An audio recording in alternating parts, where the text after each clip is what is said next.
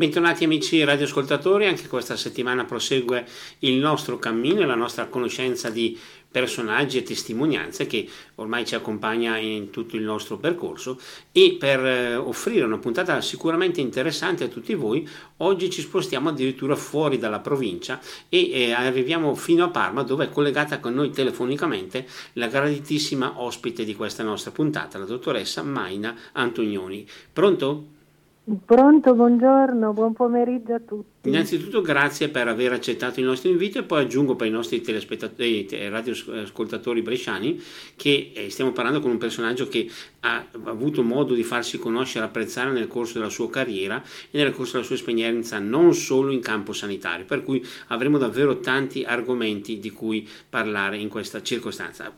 Io partirei subito, abbiamo detto dottoressa, eh, mi sembra un po' scontato, ma la prima domanda è questa, come è nata questa scelta personale di dire mi iscrivo a questa facoltà e cerco di portare avanti questa carriera? Grazie Luca intanto per avermi invitato e per eh, ascoltare questa povera esperienza ma che racchiude un po' tutta, tutta la mia vita. Allora, ehm, io mh, mm, ho avuto un papà eh, che era medico ed era un medico eh, vecchio stampo dove faceva la diagnosi eh, non con l'attacco, la risonanza, ma proprio visitando le persone. Ed è, un, è stato un medico che ancora oggi oggi, quindi a distanza di, di tantissimi anni, eh, nel paese dove, dove, lui ha operato lo ricordano ancora. Difatti io non sono, mh, mm, sono di origini piacentine, eh, nei miei posti io sono la figlia del dottore, non sono la dottoressa, quindi vivono ancora nel ricordo di questo padre che quindi era, come potete immaginare, una figura molto molto importante e anche molto ingombrante per me eh, figlia. Certo, ma possiamo aggiungere sono... anche un bel esempio comunque, eh, se vogliamo. Sì, assolutamente, assolutamente. Eh, lui è stato praticamente il, il mio mito.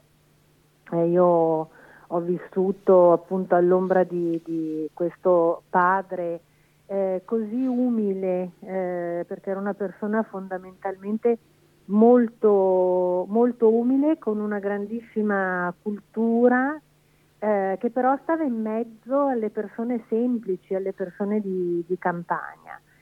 Ehm, e quindi io ho vissuto nel, nell'idea e nel sogno di eh, fare quello che, che faceva lui, eh, in realtà poi eh, mio padre eh, si è specializzato in odontoiatria, ha fatto il dentista e guardi caso Luca, mio figlio, adesso fa il dentista, ma credo che sia stato l'unico dentista morto, non, non dico povero, ma in maniera cioè, quasi decorosa, ecco, non, eh, non lo faceva eh, non lo faceva per, per, la ricchezza e da lui ho imparato la relazione con, con l'altro, che è la cosa più, più, importante. Quindi la decisione nasce, uno, da questo padre eh, dentista, due, eh, medico, eh, due, dal fatto di avere vissuto un'adolescenza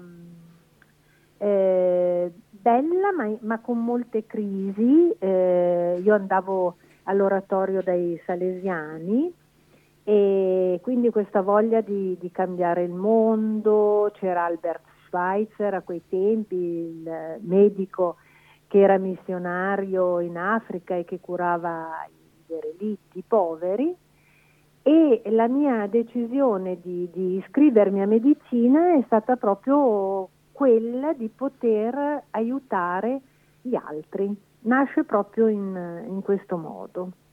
Ecco, tra l'altro in questo senso mi permetto anche di aggiungere una sorta di spunto, visto che abbiamo parlato prima del rapporto medico con le persone, il dare la prevalenza all'aspetto umano mi sembra che sia davvero fondamentale. Eh sì, eh, per, per, me e credo per i medici della mia generazione, ma anche per i nuovi medici, eh, l'aspetto relazionale deve essere fondamentale con il malato. Il problema eh, è che ehm, al giorno d'oggi purtroppo prevale solo l'aspetto scientifico, quindi eh, i giovani medici sono formatissimi, bravissimi, preparatissimi, molto più di quanto potessimo essere eh, noi eh, cosiddetti baby boomers, quindi vecchi medici, eh, ma con questo fatto che devono seguire le linee guida, devono seguire gli algoritmi, ehm, sono molto più ehm, diciamo, formati tecnologicamente, sappiamo quanto è importante oramai la tecnologia, ehm, lasciano un po' da parte tutto quello che è l'aspetto dell'umanizzazione della medicina. La medicina è un'arte, io la chiamo arte, non è una scienza, è un'arte in cui poi entra anche la scienza, ehm, in cui il rapporto eh, medico-paziente deve essere assolutamente centrale ed è l'arte del, dell'umanità, dell'umano per eccellenza, perché noi andiamo a toccare i corpi e le menti dei nostri pazienti e quindi pensi con quanta delicatezza dovremmo approcciarci a chi non sta bene, a chi è in difficoltà. Certo, come si diceva prima, eh, forse è un po' esagerata la visione, ma però di dire quasi un medico lo dovrebbe fare per missione la sua forse, se mi permetto e se posso aggiungere questa riflessione. Allora, ehm, diciamo che ehm, sì, ovviamente poi c'è tutto l'aspetto economico, burocratico che va, eh, quello lo lasciamo ai, ai sindacati. Eh, però credo che se non parta ehm, veramente questa scelta ehm, dall'idea eh, che quello che devo fare, che la centralità del tutto è il curare, il prendersi cura delle persone, eh, allora forse abbiamo sbagliato mestiere se lo facciamo per altro. Con questo non sto dicendo che i medici non debbano essere pagati o, o quant'altro, sono altri aspetti. È la spinta, è la pulsione eh, che ti porta appunto a, poi a realizzare te stesso, la tua vita, eh, deve partire da qualcosa che trascende diciamo, la materialità. Certo, poi Questo tra l'altro... credo un po' in tutto. Perché tra l'altro diciamo questo, questa professione tocca anche tasti e corde così delicate che um, la sensibilità mi sembra sia tra gli, i requisiti di grande importanza.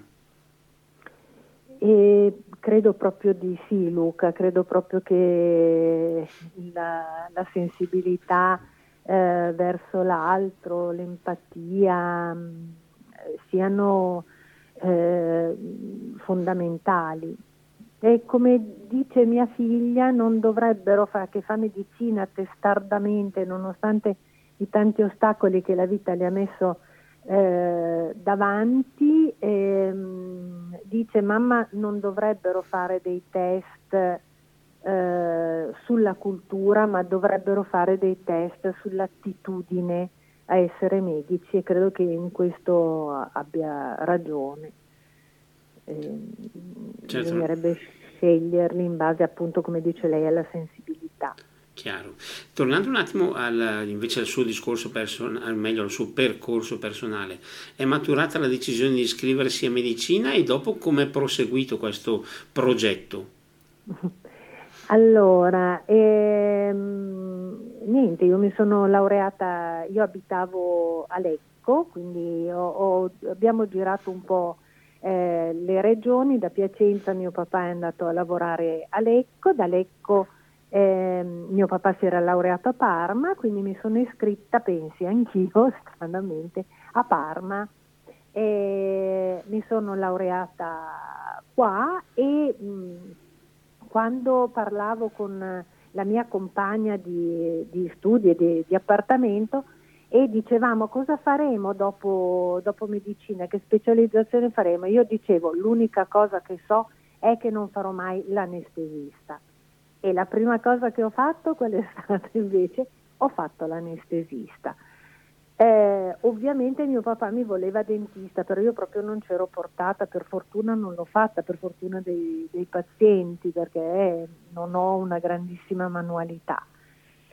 E, ehm, e quindi ho scelto eh, di specializzarmi in anestesia e rianimazione e per molti anni, eh, per dieci anni ho fatto questo, questo mestiere e poi mh, mm, però la vita ha deciso dell'altro per me. Eh, un po' um, a me piace parlare, si vede, sto chiacchierando, e, e mi piace essere in relazione con, con i pazienti e lei capisce che l'anestesista o è a contatto con gente che dorme o è a contatto con gente che è in rianimazione, quindi voglio dire, grossi, eh, grosse parole non se ne possono dire.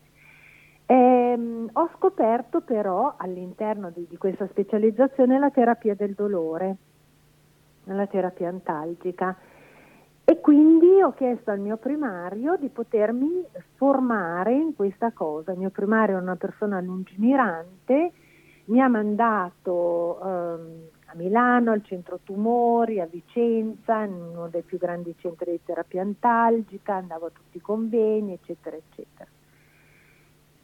Però per me questo contatto con il dolore, soprattutto con le malattie terminali, eh, mi prosciugava, è quello che Luigina Mortari dice erode la, l'essenza di chi cura.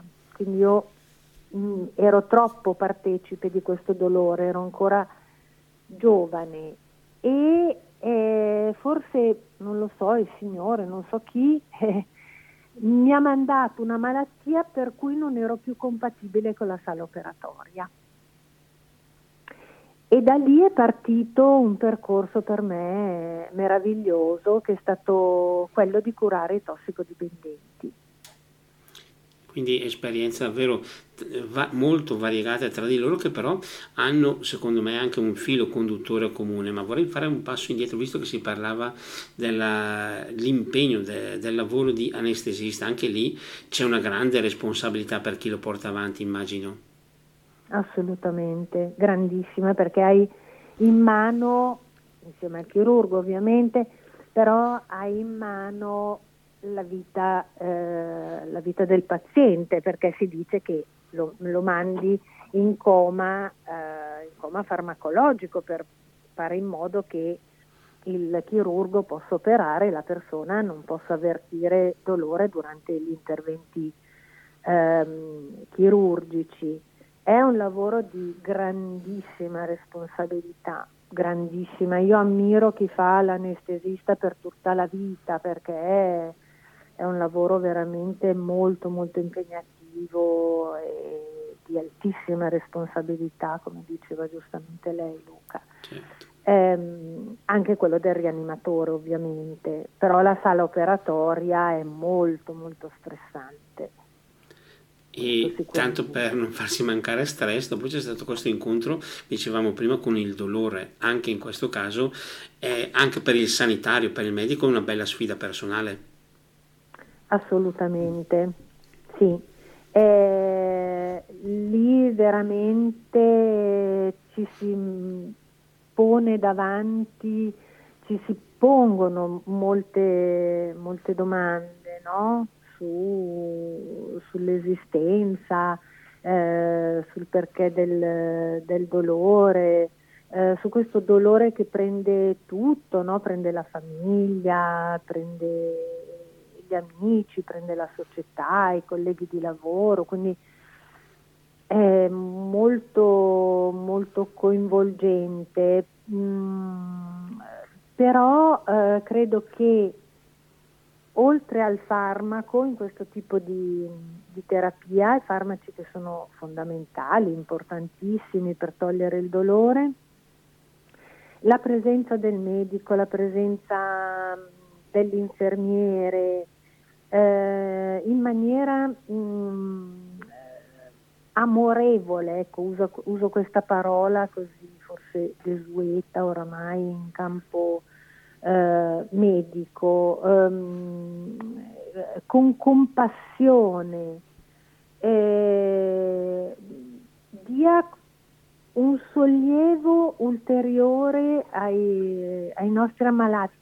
È anche come dai il farmaco, non è solo il farmaco, eh, perché io il farmaco te lo posso dare sorridendoti, dandoti speranza, eh, te lo posso dare in maniera algida, fredda, eh, te lo posso sì mettere sul vassoietto e poi magari mi giro dall'altra parte, non ti guardo neanche negli occhi, ma te lo posso dare anche con una parola. E alle volte è proprio questa parola che, che ti cura insieme al farmaco, che ti aiuta e che ti dà sollievo. Io ho sempre pensato così, che noi medici siamo veramente degli, degli strumenti, eh, io che sono credente dico siamo strumenti nella mano del Signore e quando avevo dei casi difficili io dicevo Signore aiutami, guidami, guidami tu, eh, fammi trovare le parole, quelle che, che chiamano André Gide, chiama le parole del cuore. Eh, perché questo perché, che aiuta i pazienti, che ti fa instaurare una relazione, eh, che ti permette anche di sopportare lo stress. In questo senso davanti al dolore appunto, è mai capitato di chiedere ma perché, eh, parlando ancora da credente ovviamente, ma magari perché il Signore consente questi dolori? O qual è il significato del dolore? Eh sì, t- tante volte, tante volte me lo sono chiesta, soprattutto eh, quando ha colpito una mia carissima mm, amica eh, che ho assistito, eh, cioè, mi, mi, chiedevo veramente perché, qual è, qual è, lo scopo, qual è il messaggio che, eh, che mi stai mandando e che stai mandando a lei, alla sua famiglia. Eh, e poi eh, dicevo mh, veramente aumenta la mia fede perché io non ce l'ho grossa come un granello di senape ma, ma ce l'ho come un atomo come qualcosa di, di piccolissimo di infinitesimale e, e quindi mh, lì ti deve aiutare moltissimo la fede.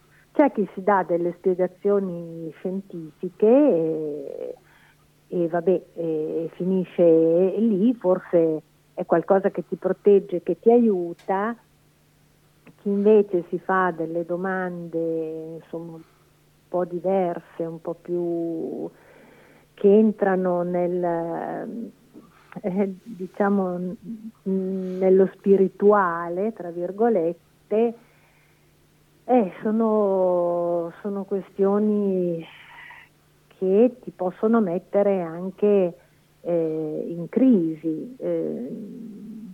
E poi hai dei, dei doni improvvisi, ti, ti, si aprono gli occhi, sono i pazienti stessi che ti dicono una parola che, che ti illumina, che dà speranza a te e, e, e poi tutto si pianifica e, e una risposta ovviamente non ce l'ho non c'è eh, per il momento, a meno che uno non, non ricorra appunto a, alla fede e in parte alla scienza.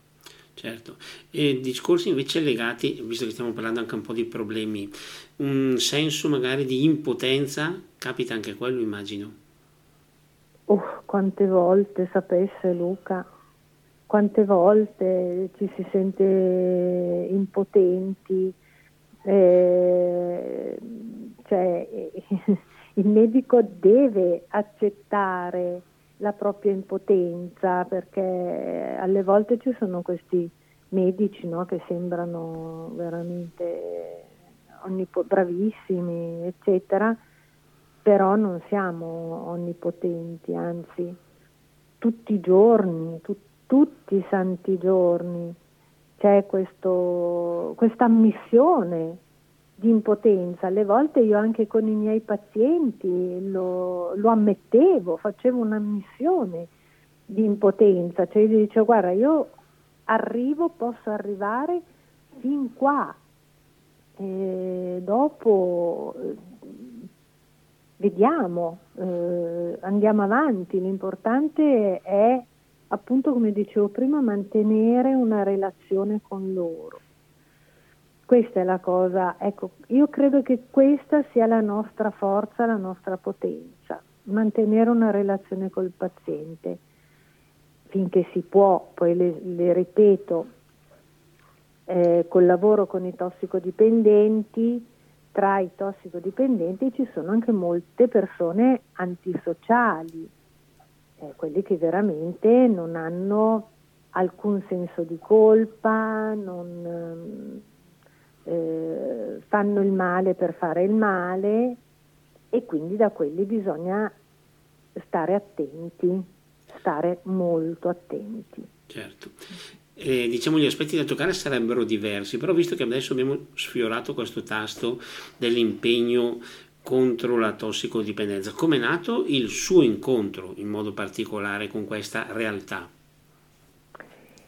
Allora, mh, mm, intanto eh, tornando al mio papà, eh, siamo negli anni eh, 70 e un giorno a tavola mi è rimasto impresso proprio folgorata, non lo so come, mh, mm, a tavola mi dice, ehm, dunque lei pensi, io andavo all'oratorio, quindi proprio la droga non sapevo neanche che cosa, che cosa fosse.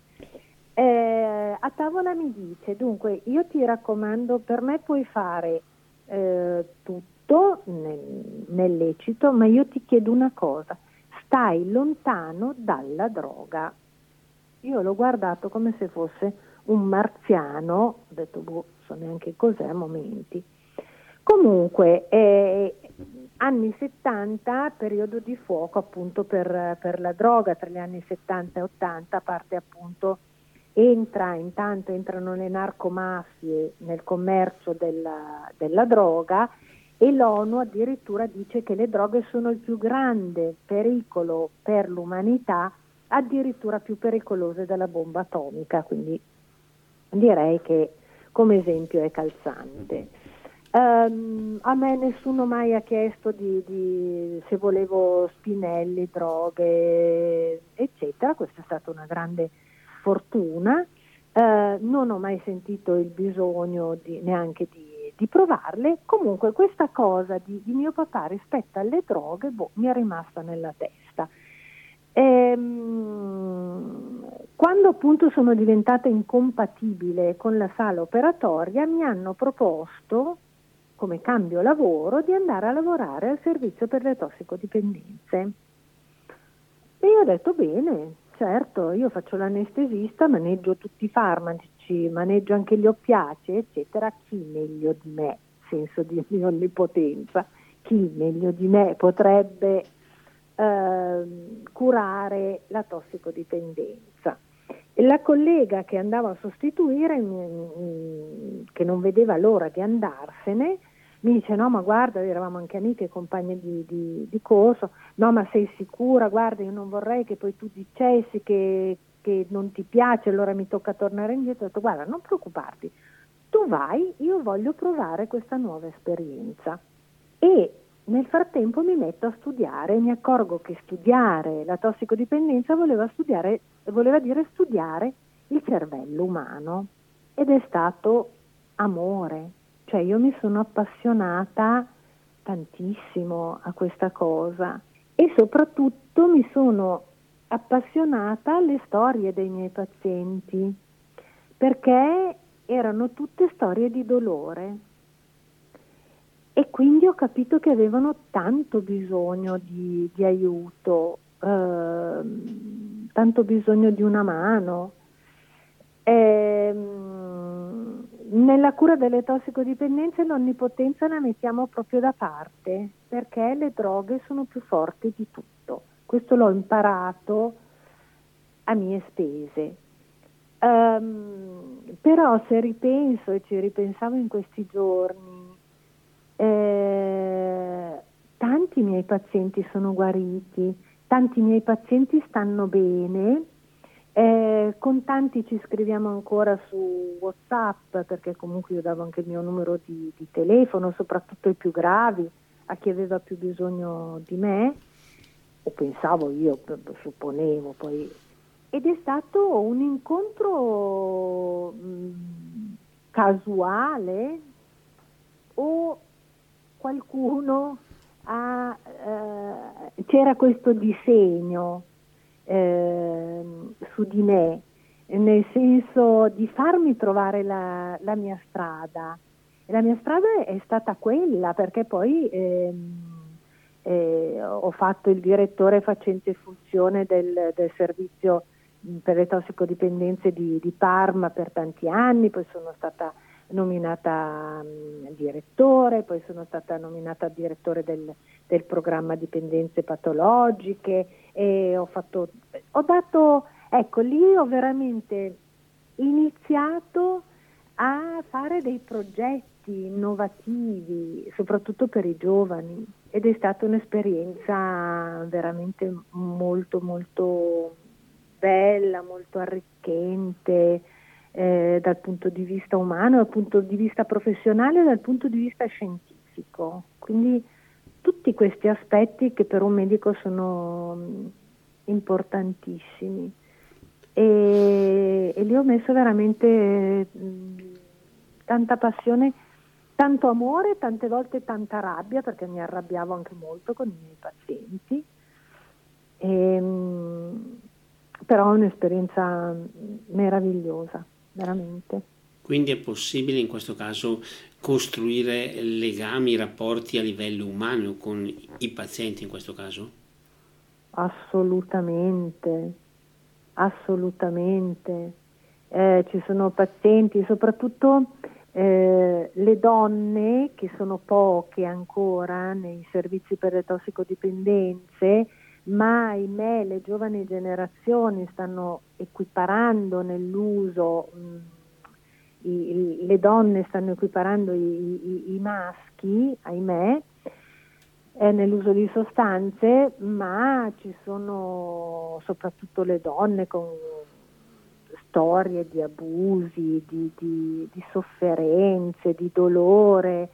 E, e se tu fai capire loro che non le stai giudicando, ma stai cercando di capire la loro sofferenza, stai cercando di portare un po' il fardello um, insieme a loro, beh, capitano delle cose bellissime, veramente belle.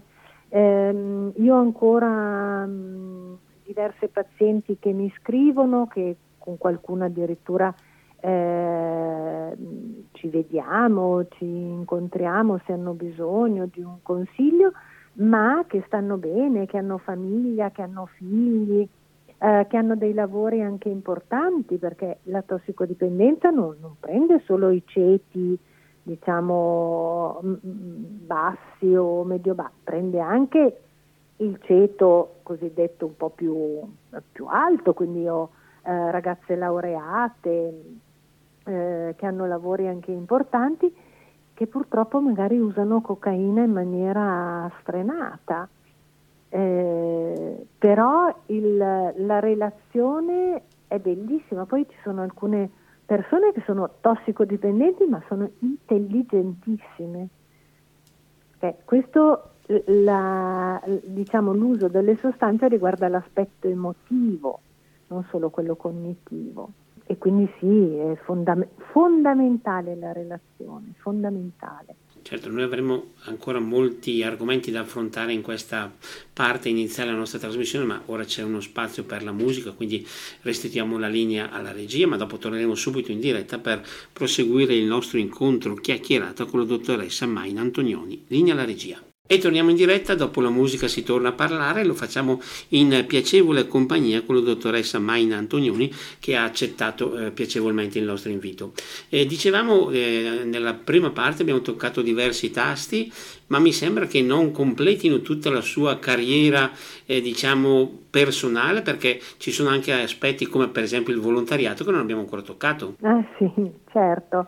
Allora, da diversi anni eh, oramai abbiamo fondato con, con mio marito un'associazione di volontariato che eh, è a sostegno della medicina di base, della medicina territoriale.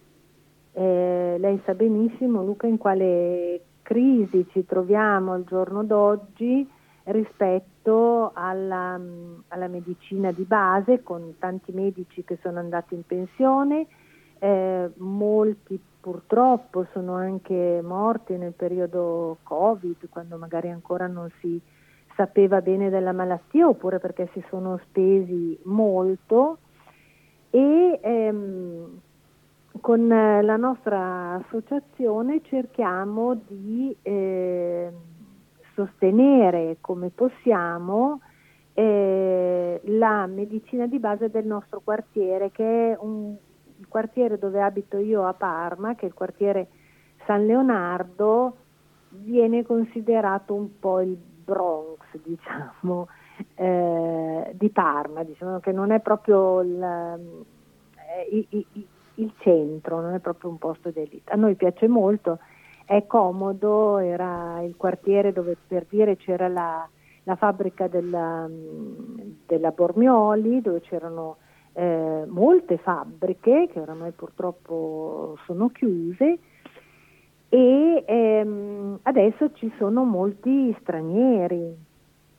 E quindi eh, lavoriamo non solo a sostegno della medicina di base, ma ad esempio abbiamo creato una camera di mediazione eh, appunto per le persone più fragili del nostro quartiere e lavoriamo anche con le scuole ehm, con le scuole del quartiere perché abbiamo un, um, un istituto comprensivo più un'altra uh, scuola mh, medie elementari e eh, mh, c'è un asilo però diciamo che è, un, è l'asilo del privato eh, del, del, sempre dei salesiani di Maria Ausiliatrice. Con queste scuole stiamo facendo dei, eh, dei bei progetti, mm, stiamo formando ad esempio eh, i genitori, stiamo ehm, descrivendo loro come sono eh, i loro figli, che cosa sta succedendo nel mondo, eh, com'è l'integrazione, quindi mm, stiamo facendo un, uh, un grosso lavoro. Oltre a questo ovviamente c'è stata tutta la collaborazione nel periodo della, uh, del lavoro al, al, servizio per le dipendenze con mh, mm, i volontari, che poi erano i genitori dei nostri utenti, eh, con i volontari appunto che si occupavano un po' del, di gruppi di automutuo aiuto dove noi davamo una mano, e, eccetera. E quindi c'è tutto un, um, un lavoro anche eh, in, questo, in questo senso dove la, la, mia formazione, anche quella di mio marito, che è stato medico di base per molti anni appunto qui nel quartiere, eh, torna, cerchiamo di eh, farlo tornare eh, in gioco e farlo, far sì che sia ancora utile per le persone, come possiamo, come siamo capaci ovviamente. In questo senso, visto che ci stiamo anche avvicinando un po' alla conclusione di questa nostra puntata, vorrei fare una sorta di ulteriore domanda, una domanda un po' particolare, visto abbiamo parlato nella parte iniziale del rapporto umano e adesso vorrei chiedere invece, a livello così di immagine generale, il medico è sempre visto un po' come la figura della scienza e della te- tecnologia, usiamo questa sorta di definizione. È possibile far coesistere la scienza con la fede? Assolutamente sì. Non potrei fare altrimenti. Come le dicevo, eh, è ovvio, il, mio grande esempio è, è ovviamente come medico eh, San Giuseppe Moscati, che era un uh, professore, conosciamo tutti, un grande scienziato, un grandissimo scienziato. Ha fatto delle innovazioni anche all'interno del, degli ospedali, eccetera.